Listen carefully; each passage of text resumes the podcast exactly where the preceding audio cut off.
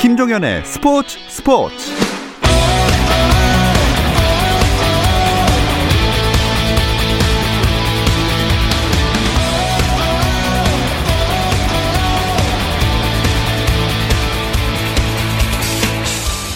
스포츠가 있는 저녁 어떠신가요? 아나운서 김종현입니다. 오늘 하루 스포츠계를 돌아보는 스포츠 타임라인으로 김종현의 스포츠 스포츠 출발합니다.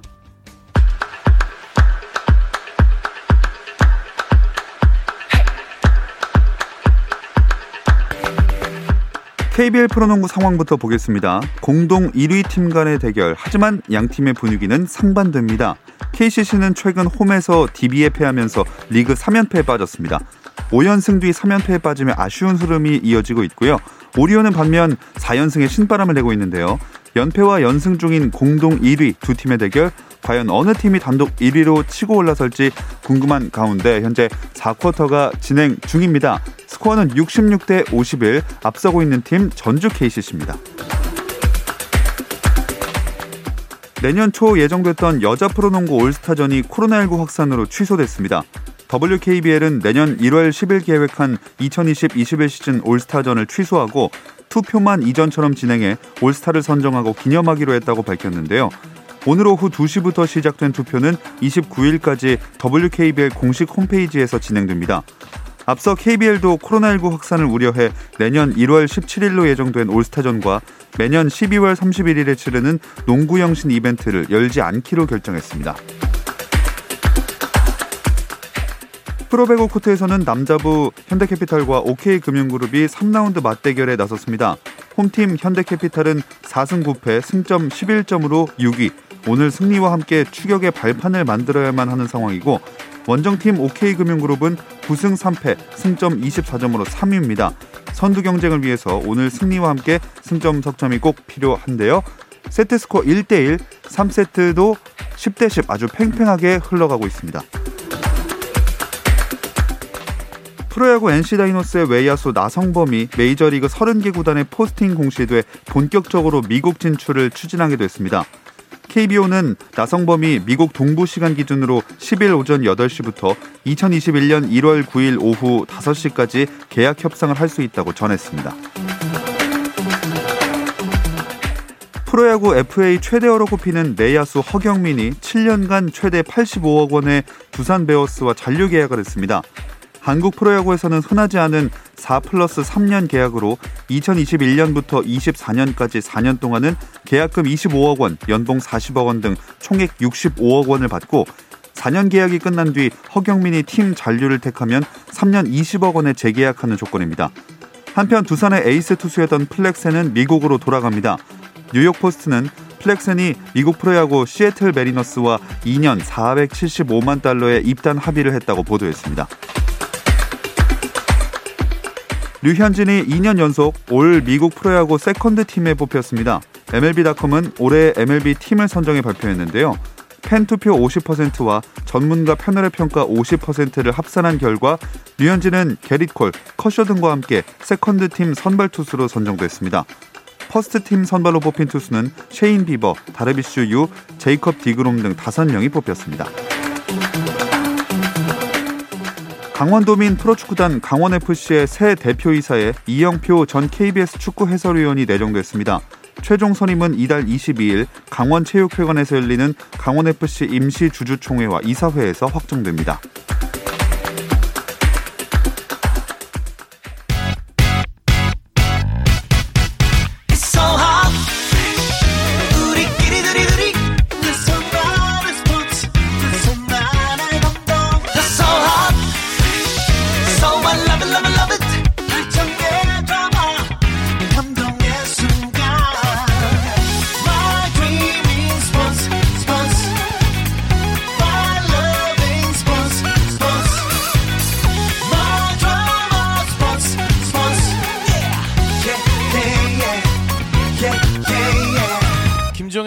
스포츠 스포츠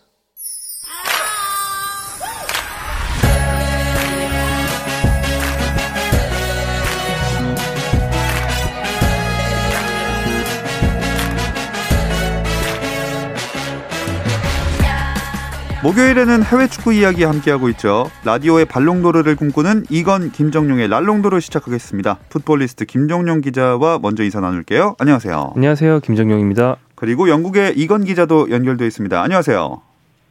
네, 안녕하세요. 이건입니다. 그 영국에서는 백신 접종 시작됐잖아요. 네, 맞습니다. 이곳 시간으로 8일부터 어, 그 코로나19 백신 접종이 시작이 됐는데 일단은 어르신들, 70대 그러니까 이상의 어르신들부터 먼저 백신을 받고 어, 그다음에 이제 의료진 뭐 여러 가지 이렇게 정부가 마련한 그런 기준에 따라서 차츰 차츰 차츰 내려올 예정이라고 합니다. 음, 이건 기자도 그 맞는 그게 있나요? 어, 아직까지는 뭐 있다고는 하는데 나이가 저희는 거의 끝순이기 때문에 뭐 언젠가는 뭐 맞을 수 있지 않을까라는 생각을 음, 네. 하고 있습니다. 네, 뭐 백신 접종 시작을 감안하고서 프리미어리그가 경기에 관중을 다시 들이기 시작한 건지 뭐 아무튼 우리나라랑은 상황이 많이 달라요. 네, 한국은 우리나라는 다시 무관중으로 전환을 했죠. 지난 6일 수도권 사회적 거리두기 2.5단계 격상에 따라서 8일부터 수도권에서 열리는 모든 프로스포츠가 무관중 경기로 전환을 했고 그래서 프로농구가 이미 그때부터 전환을 했습니다. 또 예. 비수도권 구단도 선제적으로 관중을 받지 않기로 했었고요. 여자농구와 프로 배구는 이미 무관중 상태였죠. 이것과 달리 프리미어리그는 일단 다른 컵 대회부터 관중을 받는 걸 테스트한 다음에 지금 경기장당 2천 명씩 관중을 받기 시작했습니다. 음. 현재에서는 이건 기자 관중 입장을 어떻게 바라보고 있나요? 어, 두 가지 시선이 공존, 이제 공존합니다. 일단 하나는 상당히 좋은 상황이다. 이제 새로운 다시 어, 예전과 같은 생활로 돌아갈 수 있는 어, 그런 한 가지 초석을 마련을 했다라고 하면서 좋아하는 시선도 있지만 아직까지는 시기상조가 아니냐라는 시선도 있습니다. 지금 아직 영국이 어제 같은 경우도 하루 확진자가 16,000명 정도가 나왔기 때문에 지금 이런 상황에서 또 공세가 풀렸거든요. 공세가 풀리면서 어, 그 도심지 같은 곳 아니면 백화점 같은 곳에 너무 많은 사람들이 몰려있고 마스크 쓰지 않고 몰려있기 때문에 다시 이거 확산이 되는데 여기에 단 2,000명이라고 할지라도 그런 관중들이 들어오는 것 자체가 코로나19 확산에 어, 큰안 좋은 영향을 미칠 수 있다. 특히 이제 그 응원하는 사람들, 뭐 마스크를 쓰지 않는 사람들 많이 포착이 됐기 때문에 이런 부분들은 고쳐 나가야 된다 라고 이야기를 하는 사람도 많이 있습니다. 일단은 걱정 반 그리고 뭐 기쁨 반 이라고 보시면 될 것 같습니다. 네. 그 우리나라 시간으로 월요일 새벽에 있었던 북런던 더비에도 관중이 입장했잖아요. 네, 맞습니다. 2,000명의 관중이 입장을 했는데, 어, 영국 정부에서 이제 영국 전국을 상대로 뭐 여러 가지 그 코로나19 확진자 수라든지, 그리고 또 뭐 병원 의료시설의 수라든지 여러 가지 이런 것들을 고려를 해서 전국을 3단계로 나눴습니다. 그래서 티어 1, 티어 2, 티어 3으로 나눴는데, 이 런던 같은 경우는 tier 2 지역, 그러니까 2급 지역이거든요. 그래서 프리미어 리그도 여기에 맞춰서 어 1급 지역 tier 1에는 4천 명까지 들어갈 수 있고 tier 2에는 이 지역에는 2천 명까지 들어갈 수 있고 3 지역에는 아직까지는 무관중이다라고 결정을 했는데 런던은 tier 2 2번 지역이었습니다. 그렇기 때문에 2천 명만 들어갔고요. 일단 관중들이 들어오니까 경기장 분위기가 상당히 좋았고 특히 아스널과의 북런던 더비였기 때문에 어, 아스널 선수들이 볼을 잡으면 야유가 나오고 어, 그리고 토트넘 선수들이 좋은 모습 보이면 환호가 나오고 그랬습니다. 음. 그리고 가장 첫 응원가가 어, 여러 가지 응원가 나왔지만 가장 첫 선수 응원가는 역시 손흥민 선수의 어허. 응원가로 토트넘 스퍼스 경기장이 꽉 채워졌습니다. 이 경기장을 찾은 홈팬들에게 가장 먼저 응원가도 불러줬는데 보답을 확실히 했어요. 네, 어, 9개월 만에 들어온 홈팬들과 만난 경기가 마침 어, 아스널과의 북런던 더비였죠. 그 경기에서 확실한 선물을 했습니다. 손흥민 선수와 해리케인 선수가 각각 1골 1도움씩을 주고 받으면서 어, 라이벌 아스널을 2대 0으로 꺾었죠. 토트넘 선수들은 서로 승리의 기쁨을 나누는 동시에 그동안은 골 세레머니를 당연히 자기들끼리 하고 요즘에는 하도 관중이 없으니까 카메라를 보면서 뭔가를 하는 게 거의 유행처럼 번지고 있었는데 예. 정말 오랜만에 관중들을 보면서 골 세리머니를 할 수 있었습니다. 음. 이 득점이 이루어진 과정을 좀 짚어볼까요? 네, 어, 전반 13분 역습 찬스에서 해리케인이 어, 전진 패스를 줬어요. 이게 해리케인의 어시스트로 집계가 됐는데 사실 엄청나게 멋진 패스가 아니었거든요. 그냥 빈 공간으로 준 거죠. 네, 그냥, 그냥 줬다. 예. 손흥민 선수가 어, 약간 꼬, 슛을 할 거라고 상상하기 어려운 지역에서 정말 절묘하게 감아차는 그 순수하게 손흥민 선수의 엄청난 킥력으로 만들어낸 그런 원더골을 넣었습니다. 돌파로 인해서 넣은 골과는 또 다른 굉장한 묘미가 있는 골이었고 음. 제가 일 때문에 보는 게 아니고 이제 자러 들어가려고 이빨 닦으면서 그냥 예. 시험시험 보다가 어. 소리 지르면서 입에서 치약을 좀 떨어뜨리고 아, 재빨리 닦은 다음에 와서 저- 정자세로 나머지 경기를 시청하게 만든 그런 골이었고요. 재빨리 닦았다는 게 뭔가 마음이 아프네요. 네. 아, 가만두면 착색되기 때문에. 아, 그, 그 이유죠? 네, 그럼요. 알겠습니다. 아무, 아무도 저를 혼내키지 않습니다. 아무도. 네. 알겠습니다. 아, 그리고 이제 손흥민 선수가 어시스트도 기록했는데 이거 굉장히 멋졌습니다. 음. 손흥민 선수가 수비수 사이에서 stepover, 흔히 말하는 헛다리 드리블로 수비수들을 현혹하면서 정말 절묘한 타이밍에 해리 케인에게 빼줬고 해리 케인은 좋은 패스를 받았지만 각이 없었는데 정말 강력한 왼발 강슛으로 크로스바를 강타하고 그 공이 땅에 떨어진 다음에 얼마나 강했는지 또 튕겨서 또 윗그물을 또 때리는 예. 거의 핀볼처럼 다다다다닥 튀기는 정도의 강한 슛으로 마무리를 했습니다. 두 골 아주 멋진 골이었고 두 선수 모두 1골 1도움씩 주고 받으면서 토트넘의 공격 옵션은 이 둘뿐이다. 예. 다시 증명했습니다. 특히 북런던 더비라 아마 더욱 더 뜨거웠던 것 같은데 이건 기자는 현장 취재 가능했습니까? 네, 어, 현장에 다행히 들어갈 수 있었고요. 손흥민 선수의 그 멋진 골 장면을 어, 정말 한 20m, 30m 정도 앞에서 어, 할 수가 있었습니다. 그러면서 또 그 기자석 뒤쪽에도 관중들이 꽤 들어와 있었거든요. 그 이제 pre, 그 프레스 아 press box가 아니라 VIP box 있는 곳에서 관중들이 들어오면서 그들의 그 손흥민에 대한 찬사를 직접 들으면서 어, 아 대단하구나, 그냥 정말 월드 클래스구나. 음. 라고 들을 수가 있었고 또 경기 후에 전화로 또 손흥민 선수 인터뷰도 함께 했습니다. 네. 손흥민 선수도 이 골에 대해서는 뭐 솔직히 오늘만큼은 겸손할 수가 없는 골이다 이렇게 말했다고 하던데요.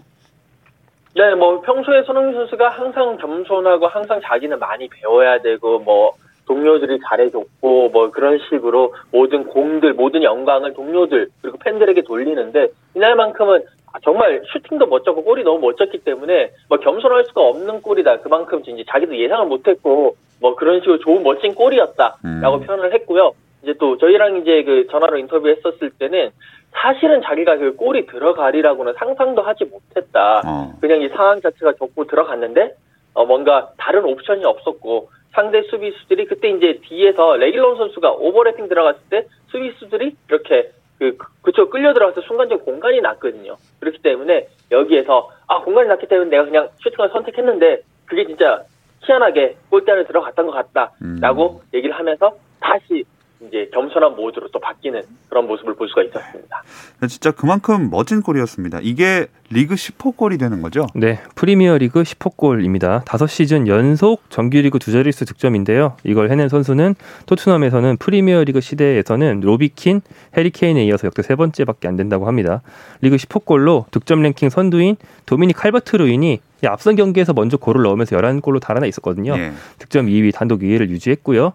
또 팀으로 보면 아스널 팀 전체 득점과 같습니다.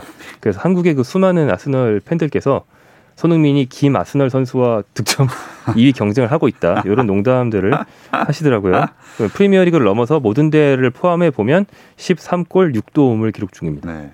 이 멋진 골을 막, 막상 딱 그 아스널을 상대로 북런던 더비에서 했다는 게 더 의미가 있는 것 같아요. 네, 박지성 선수가 맨체스터 유나이티드 있을 때 아스널 킬러로 아스널이 박지성 선수에게 멋진 골 기회를 참 많이 줬거든요. 뭐 이어서 한국인 아스널 킬러가 된 것 같고요. 사실 아스널이 강팀만 만나면 멋진 골을 어느 팀 어느 선수든 잘 내주는 편이라서 예. 아스널 킬러가 뭐 큰 의미는 없지만 아무튼 다른 팀이 아닌 토트넘으로서는 또 북런던 더비니까 음. 확실히 의미가 있을 것 같고 제 개인적으로는 오바메양과의 정면 대결에서 판정승이라는 점이 어허. 좀 눈에 띄었는데 오바메양이 최전방과 왼쪽 측면을 오가면서 득점에 주력하는 선수란 면에서 손흥민 선수와 비슷한 스타일이면서 늘 손흥민보다 한 급 위인 선수로 평가되어 왔거든요. 예. 이번 시즌만큼은 손흥민이 10골 3도움을 하는 동안 오바메양은 2골 1도움에 그치고 있습니다. 음. 자, 이런 손흥민 선수에 대한 현지 반응이랑 평가도 좀 궁금하거든요. 네, 일단은 평점은 거의 상당히 좋습니다. 뭐 대부분 평점 8점, 9점, 뭐 그런 식으로 상당히 높은 평가를 내렸고, 어, 가장 또 주목할 만한 게 이제는 더 이상 케인의 도우미가 아니다. 케인을 도와주는 선수가 아니다. 이제는 그 선수, 손흥민 선수 하나로서 정말 대단한 선수다. 라고 이제 그런 식으로 인정을 하고 있습니다. 그러니까 케인과 동급 혹은 케인보다 더 이제 대단한 선수라는 그런 시선들이 이제 나오고 있고요. 또 경기 후 기자회견을 할 때 무리뉴 감독이 재미난 얘기를 했어요. 뭐 아게로라든지 제이미 바디라든지 제수스라든지 래시포드 이런 선수들 정말 프리미어리그 톱 클럽들은 정말 톱 클래스의 선수들을 데리고 있다. 하지만 나는 손흥민과 케인이라는 월드 클래스 선수들을 데리고 있다라고 하면서 그 소위 월클 논쟁에 정말 종지부를 찍었고 또 어제 유로파리그를 앞두고 열린 무리뉴 감독의 기자회견에서도 어, 손흥민 선수 질문이 나왔는데 손흥민 선수 그리고 케인 선수가 정말 팀을 위해서 잘해주고 있자 정말 스페셜하다 라는 뭐 그런 반응들이 나올 정도로 어, 상당히 이제 손흥민 선수에 대한 어, 인, 손흥민 선수를 인정을 하고 있고 이제는 외국 선수라서 뭔가 좀 깔보고 약간 선입견을 가지고 보는 게 아니라 이제는 아예 이 리그를 대표하는 선수로 확실히 자리매김한 그런 평가들이 음. 나오고 있습니다. 그래서 뭐 맨유도 그렇고 손흥민 선수에 대한 영입설이 꾸준히 점점 더 나오는 것 같더라고요. 네, 이제 이때까지는 그 손흥민 선수 뭐 영입설이 많지 않았는데 이런 식의 정말 맹활약을 펼치니까 뭐 맨유, 맨시티, 뭐 레알 마드리드 이런 데서 이제 손흥민 선수 월드 클래스인가 데리고 와야 된다라는 얘기가 나오고 있고 특히 맨유가 지금 모 포체티노 감독을 주목한다는 이야기가 나오고 있거든요. 그러면서 포체티노 감독의 뭐 애제자였던 아, 그런 손흥민 선수를 데리고 와야 된다라는 얘기들도 많이 나오고 음. 있습니다. 네. 그나저나 이 토트넘은 어우 진짜 신기하게도 1위 자리를 계속 지키고 있어요. 네, 제가 토트넘이 1위 자리에 처음 올라갔을 때 토트넘이 단 일주일이라도 1위에 예. 올라본 것 자체가 35년 만이다라는 얘기를 했었는데 그걸 3주째나 지속을 하고 있습니다. 앞서서 클린스만, 클린스만이 토트넘 공격수였던 적이 있거든요. 예. 그 위대한 클린스만도 못했고 로비 킨도 못했고 베르바토프도 못했던 걸 좀 손흥민과 케인 중심으로 해내고 있고요. 리버풀과 승점은 동률인데 골득실에서 토트넘이 앞서서 1위를 지키고 있고 그 음. 바로 뒤를 리버풀이 쫓고 있습니다. 네. 뭐 리버풀도 바로 같은 승점으로 따라붙고 있지만 그 뒤로도 엄청 촘촘하네요. 네, 이들보다 승점 2점 뒤처진 첼시가 3위고요. 그리고 딱 승점 1점 차로 그 아래 레스터 시티가 4위에 있습니다. 또 1점 차에 사우스햄프턴이 있고요. 그리고 또 딱 2점 차에 맨유 맨시티 두 팀이 있는데 예. 그러니까 맨유 맨시티 이 두 팀은 토트넘과 승점 6점 차지만 한 경기를 덜 했어요. 음. 그렇기 때문에 그 덜한 한 경기를 잡는다면 역시 토트넘과 한 경기 차입니다. 그러니까 토트넘과 한 경기 차에 뭐 리버풀, 첼시, 레스터, 맨유 맨시티 다섯 팀이 있다고 볼 수 있으니까 굉장히 치열한 선두권이죠. 네, 이렇게 턱 밑까지 많은 팀들이 쫓아오고 있는 상황에서 토트넘은 바로 내일 유로파리그 경기를 치러야 됩니다. 근데 아마 손흥민 선수는 좀 휴식을 하지 않을까요? 네, 어, 한국 시간으로 내일 새벽 5시에 어, 토트넘 홋스퍼 스타디움 홈에서 이제 토트넘은 로얄 앤트워프와 어, 유로파리그 J조 6차전 경기를 치르는데 뭐 로얄 앤트워프도 그렇고 토트넘도 그렇고 지금 32강 토너먼트 행은 이미 확정을 지은 상황입니다. 다만 이제 조 1위를 결정하는 그런 경기가 될 수가 있어요. 그 앤트워프가 지금 승점 12점으로 조 1위, 토트넘이 승점 10점으로 조 2위인데 토트넘이 앤트워프를 잡는다면 조 1위로 32강에 오를 수 오르게 됩니다. 이제 다만 토트넘 입장에서는 지금 이 경기보다도 그 다음에 주말에 크리스탈 팰리스 그리고 다음 주 한국 시간 목요일에는 지금 1위 경쟁을 하고 있는 리버풀과 바로 맞대결을 펼치기 때문에 지금 이 경기에 그렇게 전력을 모든 전력들을 다 투입하지 않을 것 같습니다. 지금 현지 언론 같은 경우에도 어, 손흥민이라든지 케인이라든지 호이비에르 같은 선수들을 아, 선발보다는 약간 좀 휴식을 취하게 하지 않겠느냐. 조 1위가 돼서 32강으로 가더라도 그렇게 좋은 그런 어드밴티지라든지 이점이 없기 때문에 좀 현실적으로 생각하지 않겠느냐. 그래서 어, 이 선수들 대신에 베일이라든지 아니면 루카스 모우라 이런 선수들을 조금 어, 선발로 내세우지 않겠느냐라는 그런 예상들이 줄을 이루고 네. 있습니다. 특히나 이번 시즌은 참 체력 관리가 더 중요한 시즌이 아닌가 하는 생각이 듭니다. 프리미어 리그 소식은 여기까지 듣기로 하고요. 챔피언스 리그 이야기 넘어갈 텐데 잠깐 쉬었다 오겠습니다.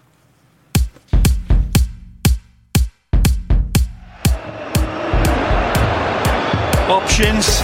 Messi gets it back. Messi!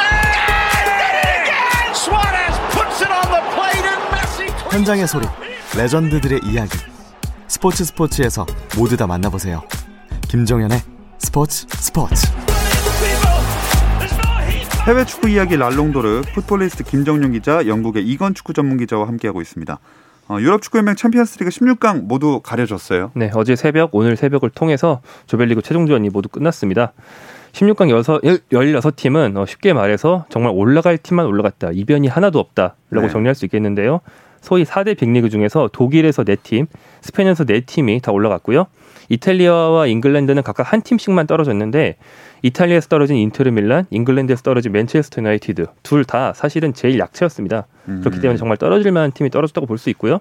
그 자리를 채운 더 아래쪽의 리그에 있는 팀들도 프랑스의 파리 생제르맹과 포르투갈의 포르투 둘 다 정말 챔피언스리그 토너먼트에서 늘 봐왔던 예. 강호들이거든요. 그러니까 이번에 이변은 아예 없고 다 강호들이 올라갔다고 보시면 음. 되겠습니다. 리그별로도 굉장히 골고루 분포되어 있는 편이네요. 네, 말씀드린 것처럼 맨유, 인테르 이 두 팀은 정말 떨어질 만한 팀이었고 나머지는 정말 4대 빅리그가 다 올라갔거든요. 어, 예년 같은 같으면 좀 변방 리그에서 조별 리그에 참가했던 뭐 미트윌란이라든가 예. 또 벨기에 브뤼헤 같은 팀들이 좀 힘을 내볼 만도 한데 하필 그런 팀들이 다 각축을 벌인 끝에 모두 떨어졌습니다. 예를 들면 네. B조에서 레알 마드리드를 굉장히 괴롭혔던 우크라이나의 샤흐타르 도네츠크 같은 경우도 결국에는 마지막 경기를 넘지 못했습니다. 네. 자, 이건 기자. 어쨌든 영국에서는 맨유의 탈락이 좀 충격적인 소식일 것 같은데요.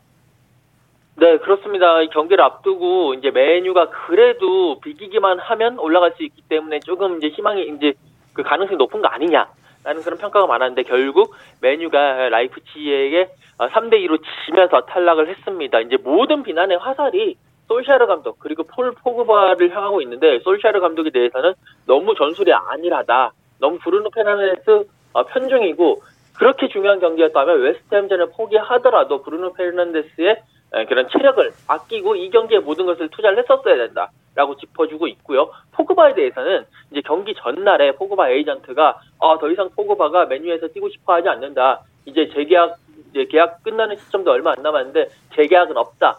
라면서 그렇게 얘기를 하면서 팀 전체의 분위기를 흐렸다라는 음. 어, 그런 걸 짚으면서 계속 비난의 화살을 쏘고 있습니다. 뭐 그런 화살을 쏠 거야 너무나 영국 축구 팬을 생각하면 당연한 거긴 한데 H조가 그래도 죽음의 조 아니었나요? 네, 정말 죽음의 조였습니다. 네 개 팀 중에 세 개 팀이 정말 대단한, 대단한 팀이었는데 일단 파리 생제르맹 어, 지난 시즌 준우승을 했고요. 라이프치 지난 시즌 4강에 올라갔던 팀입니다. 여기에 전통의 강호 맨유가 들어와 있습니다. 어, 바샥셰히르 같은 경우는 그 고래들 싸움에서 새우등이 터진 케이스였는데 이 파리 생제르맹, 라이프치히, 맨유 세 개 팀이 서로 물고 물리는 접전을 펼쳤고요. 어, 마지막 경기 전까지 세 팀이 9점으로 동률을 이루면서 정말 누가 16강에 갈지 9가지 경우의 수가 발생할 정도로 아, 대단히 치열했고 끝까지 어, 그 향방을 알 수 없었던 그런 대단한 조였습니다. 결국 파리 생제르맹과 라이프치히가 16강에 올라갔습니다. 네. 그리고 B조에서는 탈락 위기에 레알 마드리드가 몰렸었는데 1위로 통과했네요. 네, 진짜 죽음의 조는 또 역시 B조였는데요. B조는 레알 마드리드와 인테르 밀란. 이 두 팀은 전통의 강호지만 예. 요즘에 예전만큼 전력이 안 나거든요. 그리고 독일에서 꾸준히 상위권인 보루시아 묀헨글라트바흐, 챔피언스리그 단골인 우크라이나의 샤흐타르 도네츠크 정말 강한 조였는데 이 조는 어, 마지막 경기 전에 조 4위였던 인테르 밀란조차 마지막 경기 승리한다면 뒤집고 16강에 갈 수 있는 조였습니다. 예. 여기서 레알 마드리드가 결국에는 묀헨글라트바흐를 꺾고 자력으로 16강에 올랐고요. 같은 시간에 인테르 밀란은 샤흐타르 도네츠크를 상대로 홈에서 0대 0으로 비기는 형편없는 졸전 끝에 음. 조 최하위로 떨어지면서 탈락했는데 전통의 강호 인테르가 조 3위로 탈락해서 유로파리그로 미끄러진 적은 많지만 조 4위로 완전 탈락한 건 역사상 처음이라고 합니다. 아, 참 팬들의 충격이 이만저만이 아닐 것 같습니다. 그리고 또 기대를 모았던 게 메호 대전인데 그 조별리그 최종전에서 성사가 됐어요. 네, 아, 바르셀로나와 유벤투스가 맞붙었는데요. 바르셀로나 홈에서요. 아, 결국 그 메시와 호날두의 메호 대전이 아, 2018년 5월, 그러니까 호날두가 레알 마드리드 소속이었던 그때 이후 31개월 만에 열렸습니다. 이제 경기에서 호날두 선수가 판정승을 거뒀는데 호날두 선수는 전반 12분, 후반 17분 어, 자신이 얻어낸 그 페널티킥을 득점 골로 마무리를 하면서 두 골을 넣었고요. 그렇다고 메시가 그렇게 못한 것도 아니었어요. 메시는 혼자 고군분투했는데 어, 11개 슈팅도 기록을 하고 7개가 유효 슈팅일 정도로 어, 상당히 날카로운 모습을 보였지만 어, 그 유벤투스의 푸펑 골키퍼한테 모두 막히면서 결국 골을 기록하지 못했고 유벤투스가 2대 0으로 승리를 하면서 유벤투스가 1위 그리고 바르셀로나가 2위로 16강에 진출을 했습니다. 네, 그래도 나란히 16강에 두 선수 모두 진출을 하게 됐습니다. 이 파리 생제르맹이랑 바샥셰히르 경기도 한번 짚어봐야 될 텐데 이 경기는 중단됐다가 하루 만에 재개가 됐잖아요. 네, 경기 도중에 이 경기를 진행하던 감독 중에서 루마니아 출신의 대기심이 어, 바샥셰히르 코치 중에서 카메룬 출신의 흑인 선수가 있었어요. 피에르 웨보라는 스타 플레이어 출신의 코치인데 이 코치에게 인종차별적인 단어를 사용했습니다. 그 사람 얘기를 하면서 저기 있는 저 검은 사람 좀 확인해 달라. 음. 그러니까 영어로 치면 black guy를 확인해 달라. 근데 이 사람이 실제로 말한 말은 니그로에 가까운 말이었다고 해요. 음. 근데 쓰는 단어가 니그로든 black guy든 그때 이제 많은 사람들이 달라붙어서 항의를 하기 시작했는데 특히 바샥셰히르에 우리에게 친숙한 스타 뎀바 바 선수가 예. black guy라는 말을 썼어도 너 저기 백인한테 white guy라고 지칭한 적 있냐? 왜 우리들만 피부색을 넣어서 얘기를 하냐? 음. 이렇게 상당히 좀 맞는 말이죠. 예, 그런 그렇죠. 항의를 했다고 합니다. 이것 때문에 파리 생제르맹 선수들까지 항의에 동참하는 의미로 함께 이제 경기 보이콧에 동참을 해줘서 그날 경기가 지연이 됐고요. 다음 날 다시 열렸는데 결국 파리 생제르맹이 5대 0으로 승리하긴 했습니다만 뭐 전체적인 모습은 상당히 좀 인종차별, 인종주의의 경종을 울릴 수 있는 좋은 모습이었던 것 같습니다. 네. 자, 이렇게 우여곡절 끝에 16강 진출팀이 다 가려졌고요. 대진도 이건 기자 어떻게 될지 궁금한데요. 네, 어, 14일 오후 8시 한국 시간으로요, 어, 스위스에서 대진 추첨이, 16강 대진 추첨이 이루어집니다. 어, 일단 조 1위로 올라간 8개 팀은, 어, 시드를 배정을 받고, 조 2위 팀은 시드를 배정을 못 받는데, 조 1위와 조 2위가 서로 이제, 어, 붙는 이제 구도가 되고요. 다만, 같은 나라에서 오는 팀들은 안 되고, 같은 그룹에 있었던 팀들도 서로 격돌을 할 수가 없습니다. 뭐, 지금, 어, 그, 이제 조 2위로 올라간 팀 중에 바르셀로나라든지 라이프치히라든지 아틀레티코 마드리드 같은 팀들이 있기 때문에 지금 뭐 어떤 대진이 나오더라도 거의 모든 경기가 빅매치가 되지 않을까라고 기대를 하고 있습니다. 자, 이쯤 되면 예측을 또 한번 가보겠습니다. 이건 기자, 그 우승할 것 같은 팀이랑 이유 짧게 한번 말씀해 주실까요? 네, 역시 바이에른 뮌헨이 가장 어, 전력이 좋기 때문에 어, 가장 이제 우승을 할 가능성이 크고요. 그 외에는 어, 맨체스터 시티라든지 특히 리버풀이 그래도 하나의 다크호스가 되지 않겠느냐라고 예상할 수가 있겠습니다. 음, 어째 작년에 이어서 또 미넨을 뽑아주셨고 김정용 기자는요? 저는 파리 승제르맹을 지목하고 싶은데요. 파리 오. 승제르맹이 원래 그 돈에 비해서 쓴 돈에 비해서 성적을 못 내는 팀이었지만 지난 시즌 준우승을 통해서 어떤 혈이 하나 뚫린 느낌이고 92년생 중에서 이제 최강자 그 세계관 최강자인 네이마르 선수가 그렇죠. 있지 않습니까? 어, 프리미어리그 92년생 최강자는 손흥민, 챔피언스 리그는 네이마르, 여기서는 김종현 씨 감사합니다. 이렇게, 이렇게 되지 않겠나? 여러분 저도 동참하겠습니다. 92년생. 자 그러면 어 지금 누구 어느 팀 꼽아주셨죠 방금? 파리 생제르맹이요. 아 예. 파리가 또 그 처음으로 우승을 차지할지 기대가 또 됩니다. 자 이제 여기서 인사를 나누도록 하겠습니다. 이건 기자, 김정용 기자 두 분 고맙습니다. 고맙습니다. 감사합니다. 내일도 별일 없으면 다시 좀 들어주세요. 김정현의 스포츠 스포츠.